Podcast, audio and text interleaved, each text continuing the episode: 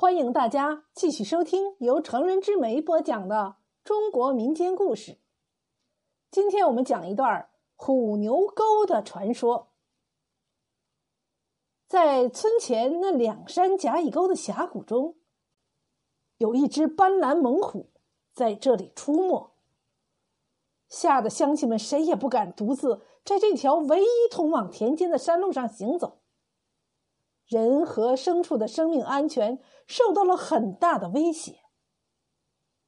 有一只出生不久的牛犊，平心静气，它要与这只恶虎较量。这大概就是人们常常说的“初生牛犊不怕虎”吧。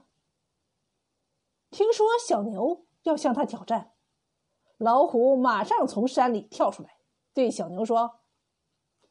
让我先来提个条件：君子动口不动手。你要能接受我的条件，咱们就比武。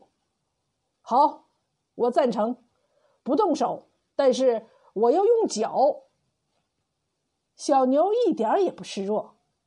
老虎把“脚”字误听成“脚”，就向小牛猛扑过来。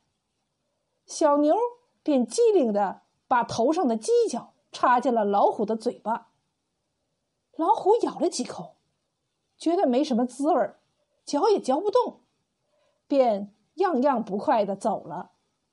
不过临走的时候，他又提出第二天比武的条件：明天咱们动手不动口。小牛心想，他是要用老虎爪子掏开我的胸膛呀。小牛就请它的主人给自己的蹄子上钉了铁掌。第二天比武的时候，老虎被小牛的铁蹄子踏的是遍身是伤。老虎不肯在小牛面前认输，他又对小牛叫道：“明天咱们动口、动手也动脚吧。”好，动口、动手也动脚，我赞成。小牛说。